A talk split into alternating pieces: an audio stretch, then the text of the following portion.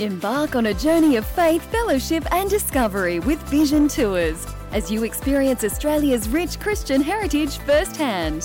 Visit Christian heritage sites and museums in Sydney and across the Blue Mountains on this 10 day tour. Understand the people and events that shaped the fledgling colony with Outback historian Dr. Paul Rowe. Join like minded people this November with Vision Tours. See tour dates, highlights, and inclusions at vision.org.au/slash tours. This podcast is made available by Vision Christian Media thanks to the generosity of our supporters. Your donation today means great podcasts like this remain available to help people look to God daily. Please make your donation today at vision.org.au. Today with Jeff Vines, author, pastor, apologist, and Bible teacher, with a straight talking message from the Word. You and I are made to be holy. And when we engage in the spiritual disciplines, we morph into people we never thought we could become.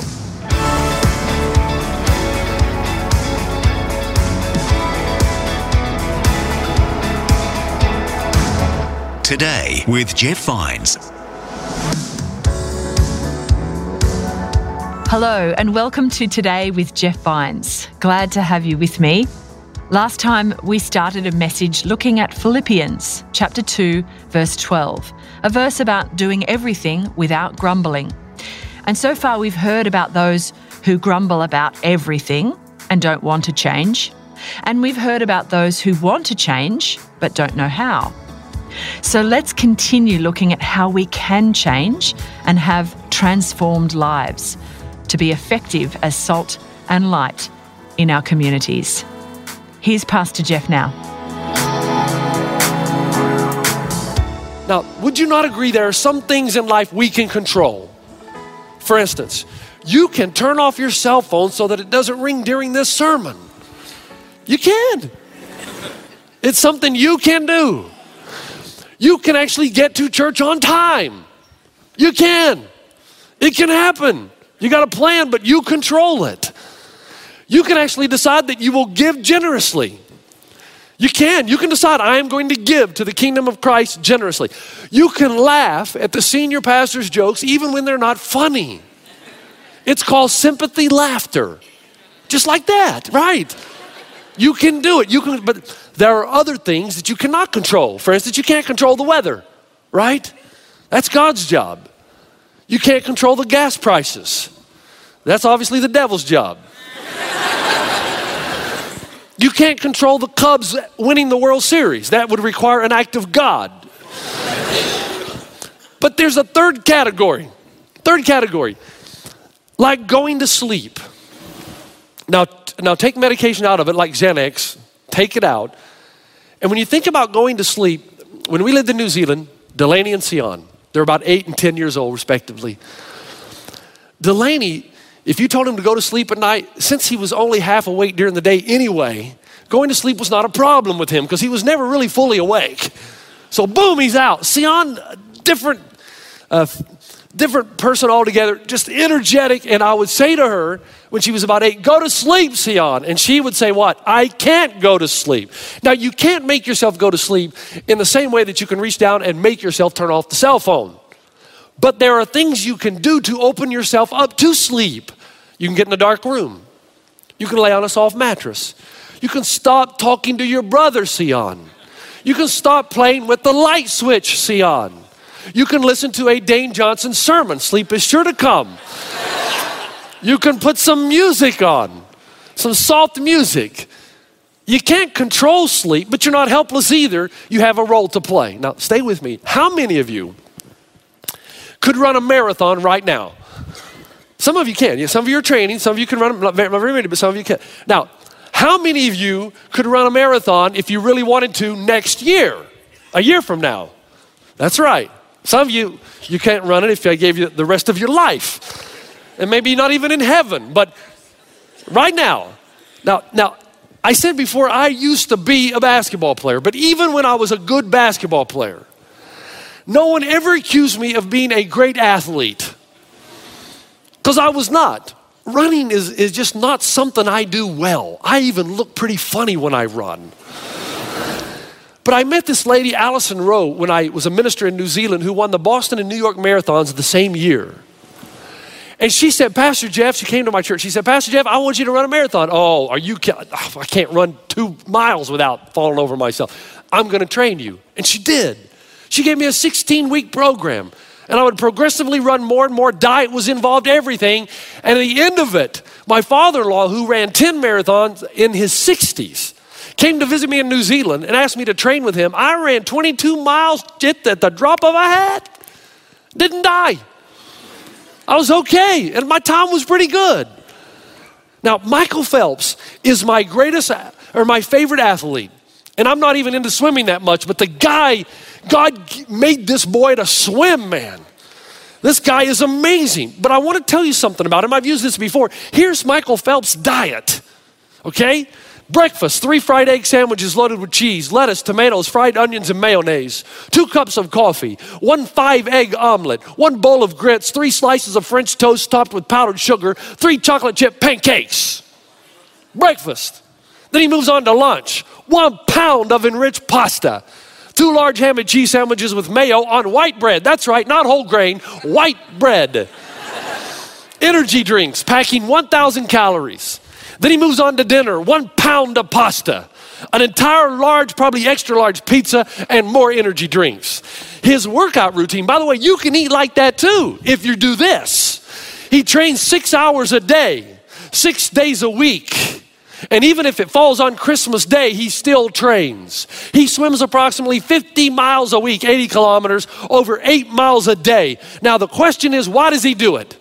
because that's what an Olympian does. And at no point, I guarantee you, does Michael Phelps say, I wonder if I can stop all these disciplines and still be an Olympian.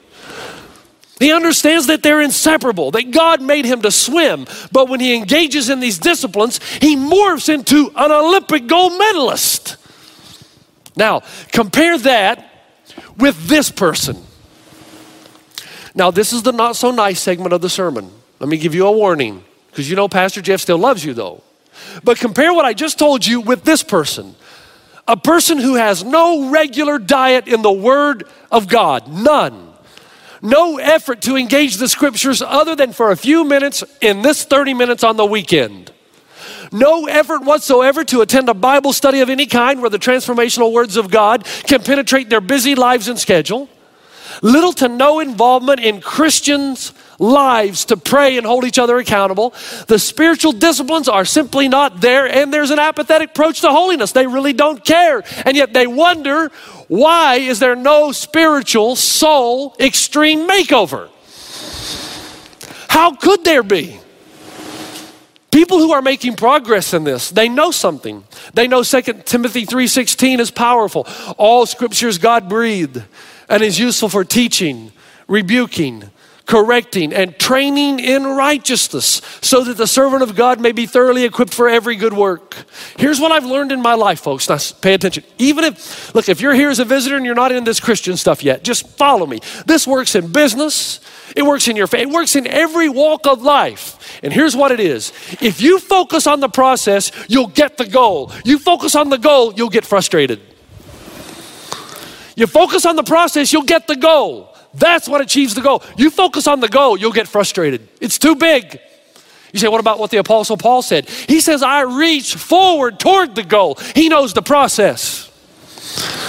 Our part is to work out, to get serious about a spiritual diet and a transformational workout routine that is at least equivalent to an Olympic swimmer. Paul says in Romans 12, do not be conformed to the pattern of this world, but be transformed by the renewing of your mind. Then you'll be able to test and approve what God's will is, his good, pleasing, and perfect will. That Greek word transformed, by the way, is metamorpho, uh, metamorphao, which is the word from which we get our English word metamorphosis. You can morph. Phelps was made by God to swim. And when he engages in the disciplines, he morphs into somebody he never thought he could be. You and I are made to be holy. And when we engage in the spiritual disciplines, we morph into people we never thought we could become. Without them, no progress will be made, no matter how bad you want it to happen. I'm so committed to this and believe that our church has got to go deeper before it goes wider. That in May, we start a program called Engage. And everyone in our church will have access to this online thing of God. You know, God can use the online internet too, you know. You'll be able to go on, and the first thing you will do is take a spiritual assessment. I can't wait to do it. I want to know where I am in the journey. And then day by day, just for a few minutes, it will tell you your next reading, your scripture reading. And there were some great devotional writers in the 17th, 18th, 19th centuries. And then you will read those writings put together and well thought out as men have been given this gift and women. And you will read the passages and you will read and you will start to map your spiritual progress in order that you could get from here to there. This is called spiritual discipline. It's called a regular diet of taking in the words of God. It's going to take an effort. I can't wait. Tuesday night, 672 people showed up at Bible study. 672. It was amazing first night to see the people who are hungry for the word, for those who want to go deeper than we're able to do in 30, 35 minutes on the weekend. It's amazing. And that, let me tell you, if you were there, don't give up. It was a little heavy that first night. Do not give up, and something beautiful will happen to you. Think about studying the entire Bible the way we're approaching it on Tuesday nights, and transformation will start to happen in you. The Word of God will come to shape and form. Galatians 4, Paul says, My dear children, for whom I am again in the pains of childbirth until Christ is formed in you. He's in pain. He wants Christ to be formed. Focus on the process and you will get the goal. Okay, that's us. What does God do then? Paul says, For it is God who works in you to will and to act in order to fulfill his good purpose. Now look up. Oh, this is so beautiful. I want you to think about the difference between a motorboat and a sailboat. Let's do the motorboat first. Motorboat, I'm in control. I start the engine. I control the speed. I can go where it is that I want to go and how fast I want to get there. When I was up in Big Bear with Delaney last summer, we rented a speedboat. You can do amazing things, but you control it. You can have accidents if you're not careful. Not that that happened to me, but you can have accidents if you're not careful, if you go too fast, but you're in control of the motorboat. Now, contrast and compare that with a sailboat. In a sailboat, you are totally dependent upon the wind. If the wind does not blow, you're dead in the water. But neither are you passive, because as the sailor, it's your job to hoist the sails and allow the wind to take you where it will. And a good sailor can look upon the lake and discern the pattern of the waves and the ripples where the wind is the strongest, hoist the sail, and let the wind take him into deep water. Now, I want to read something to you that hopefully will open your eyes to this passage, maybe for the first time. It's in Jesus' encounter with Nicodemus. And here's what he says Flesh gives birth to flesh, but the Spirit gives birth to spirit. You should not be surprised at my saying, You must be born again. The wind blows wherever it pleases. You hear its sound, but you cannot tell where it comes from or where it's going. So it is with everyone born of the Spirit. Do you know what he's saying there? While you're engaging in the spiritual disciplines and morphing, do you know what God is doing? He is blowing the boat of your life into troubled waters to shape and mold and conform you into the image of His Son. And my question is, what storm are you presently facing that you're interpreting it as God's abandonment when in reality it's God's shaping? And here's what I've learned in my own life the more I engage in the spiritual disciplines, the less God needs the storm. But the less I engage in the spiritual disciplines, the more God needs the storm to wake me up. If He's not going to teach me through the Word and I will not engage in the disciplines, then He'll teach me through the reality of life, hoping that I will run back to the Word when I get in trouble.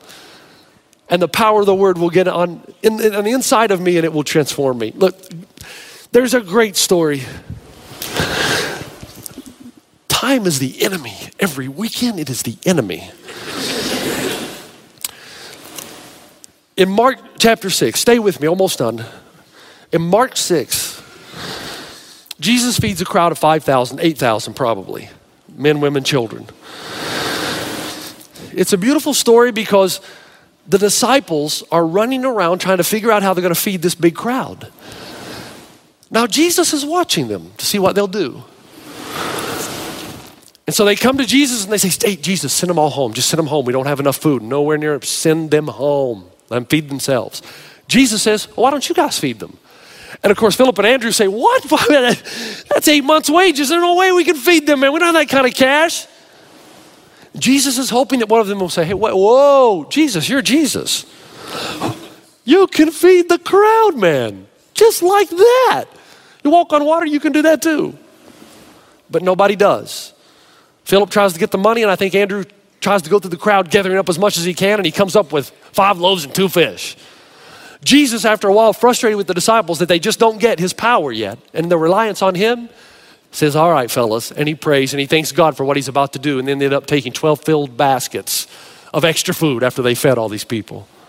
Now, the Bible says in Mark 6, immediately after that happens, do you know what Jesus does? He makes them get into a boat. So they've just fed the crowd, and he says, Get into a boat. And he doesn't get in the boat with them. He goes up and around up on top of the hill to watch. Because he knows a storm is coming, and he wants to see if they learned anything. So the storm comes, and once again, the disciples, they're panicking, anxiety, fear, shaking. He's hoping they will say, Wait a minute, Jesus just over there. There's no problem. He'll protect us. We're good. But they don't. They panic. They freak out. So Jesus has to do a little water walking. And that's supposed to kind of be a reminder. Look at this guy, storm's no problem. I'm kind of having some fun. Want to join me?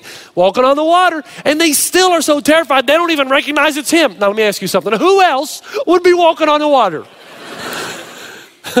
and then he says this. Immediately he spoke to them and said, Take courage, it is I. Don't be afraid. And then he climbed into the boat with them, and the wind died down. They were completely amazed, for they had not understood about the loaves. They didn't get it. And my question to you is do you get it? What are you what are you misinterpreting? You think God's abandoned you in reality he's leaving you in this storm until he shapes, molds and conforms you until you stop kicking against the goads and submit to what he wants to do in your life. Oh man. If I'm a little more passionate than usual, it's because I'm starting to see this in my own life. You know, I've come out of this sickness, whatever it is I had. Now, I still have little episodes, but they're, they're fewer and far between. And I hated that time. That was a storm of my life.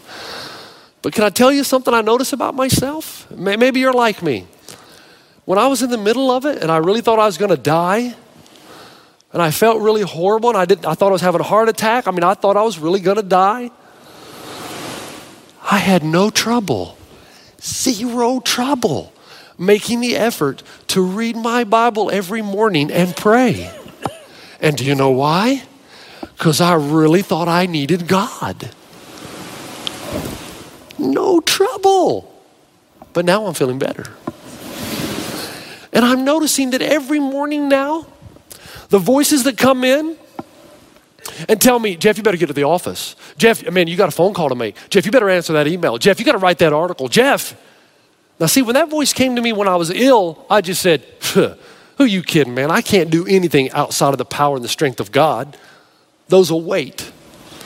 But now that I'm feeling better, I have to force myself into those disciplines. I have to push myself toward those things. God knows something that you and I do not. The storm is the most effective place to get our attention where we will sit before Him and read and pray, and our soul will be formed. Come, thou fount of every blessing, written in 1758. The writer writes these words Oh, to grace, how great a debtor daily I'm constrained to be. Let thy goodness, like a fetter, a fetter is a shackle or a chain Bind my wondering heart to thee. Prone to wonder, Lord, I feel it. My goodness, that's me. Prone to wonder, I feel it. Prone to leave the God I love. Here's my heart. Oh, take and seal it. Seal it for thy courts above. What shackle is in your life right now you think is binding you, but is meant to free you from something so that you can bind your heart to God? Oh, man. Your part, spiritual discipline. Without it, forget transformation. God's part, to notice your passion about the disciplines of spiritual transformation and to blow your life into troubled waters in times when He wants to shape and mold and conform. And He's going to be watching how you respond. Father, we are thankful for the power of your word, for Philippians 2. We are thankful for the fact that you're patient, that you love us, that our salvation is dependent only and solely upon the blood of the Lamb.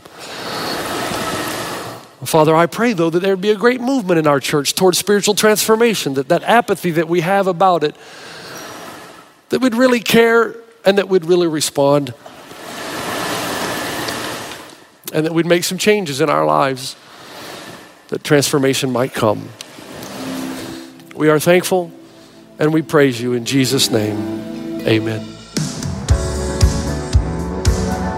Thanks for joining me on Today with Jeff Vines.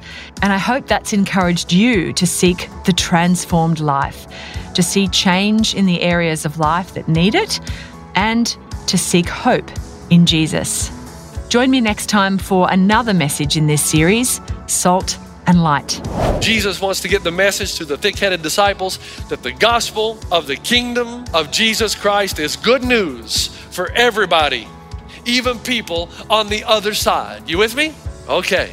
Now, don't miss this next part because you know it's kind of like this is this is like where it all culminates. If you miss this, you miss it all.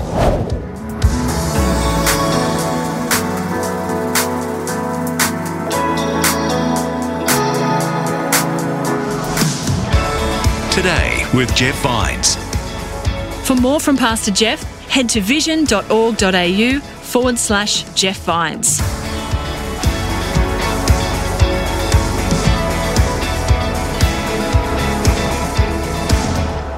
Today with Jeff Vines. Just another way Vision is connecting faith to your life. Thanks for taking time to listen to this audio on demand from Vision Christian Media. To find out more about us, go to vision.org.au.